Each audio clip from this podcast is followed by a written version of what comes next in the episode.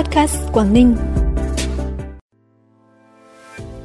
Môn cờ vua SEA Games 31 chính thức khai mạc tại Quảng Ninh.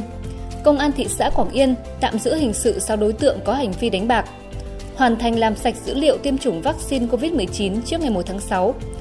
Thành phố Thượng Hải Trung Quốc lại một lần nữa thắt chặt các hạn chế chống dịch là những thông tin đáng chú ý sẽ có trong bản tin podcast tối nay, thứ ba ngày 10 tháng 5.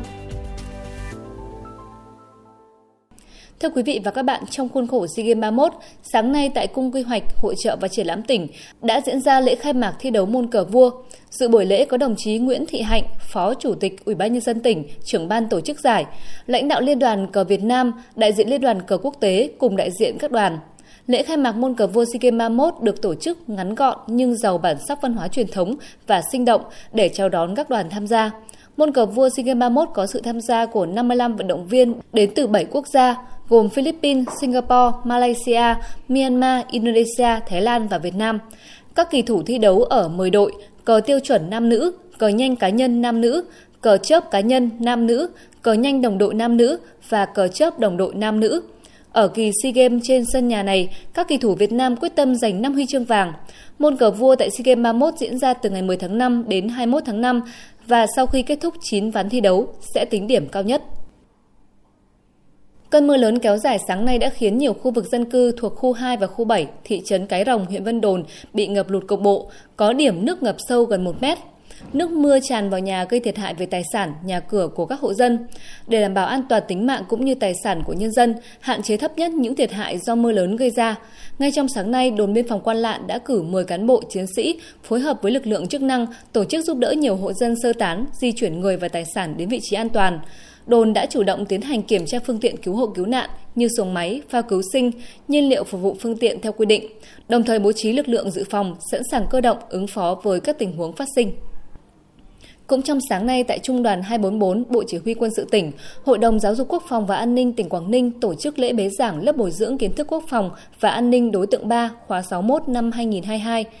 Sau thời gian 12 ngày học tập, 90 học viên là cán bộ trưởng phó phòng ban ngành đoàn thể cấp huyện và chức danh tương đương đã hoàn thành nội dung chương trình theo kế hoạch.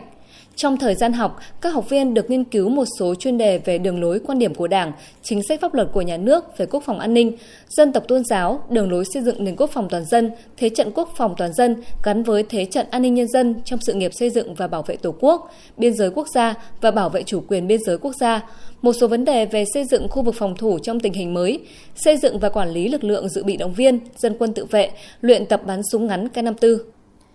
Đáp ứng sự mong mỏi của hàng triệu fan âm nhạc, FVKD Music Tour chính thức trở lại với sân khấu view biển độc đáo tại quảng trường Sun Carnival Hạ Long vào ngày 21 tháng 5 tới.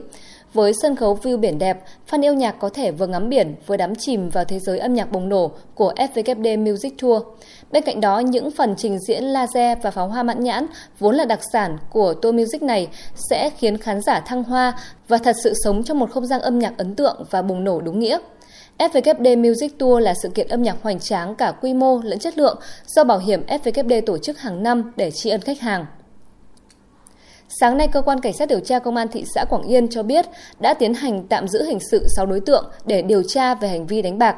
Trước đó vào 14 giờ ngày 7 tháng 5 tại khu Yên Lập Đông, phường Minh Thành, Công an thị xã Quảng Yên bắt quả tang đối tượng Đỗ Thị Thư, sinh năm 1973, trú tại phường Minh Thành, sử dụng nhà riêng của mình để cho năm đối tượng khác đánh bạc dưới hình thức đánh lốc.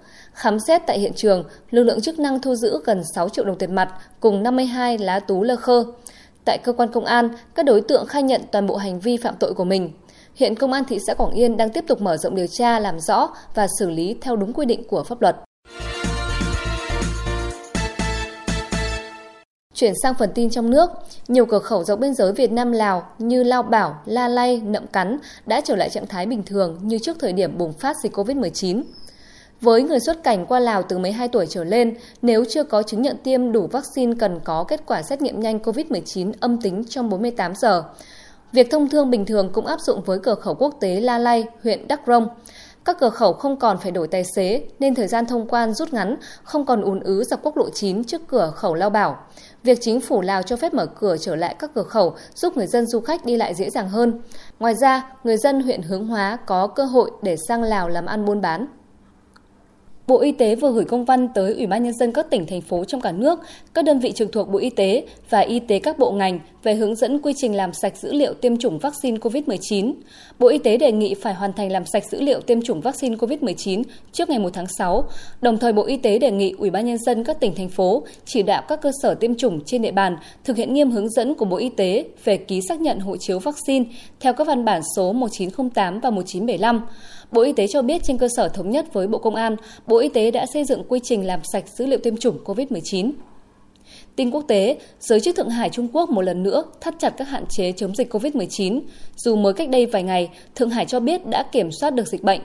Theo hãng tin AP, thông báo được phát đi ở một số quận tại Thượng Hải cho biết người dân được lệnh phải ở nhà và việc giao hàng không cần thiết sẽ bị ngừng như một phần của thời kỳ yên tĩnh kéo dài ít nhất cho đến hết thứ tư tuần này.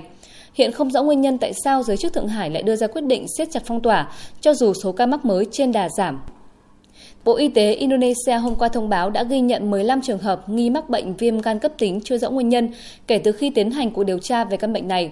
Trước đó, Bộ Y tế Indonesia đã công bố 4 trẻ em nghi mắc bệnh viêm gan không rõ nguyên nhân đã tử vong. Đây đều là những trường hợp đã được tiêm vaccine phòng bệnh viêm gan. Theo Tổ chức Y tế Thế giới WHO, những tuần gần đây đã ghi nhận khoảng 300 trẻ tại 20 quốc gia mắc bệnh viêm gan không rõ nguyên nhân. Hầu hết là những trẻ dưới 10 tuổi, nhiều trẻ dưới 5 tuổi. Không em nào có bệnh nền. Thông tin vừa rồi cũng khép lại bản tin podcast tối nay. Trân trọng cảm ơn quý vị và các bạn đã dành thời gian quan tâm. Xin kính chào và hẹn gặp lại.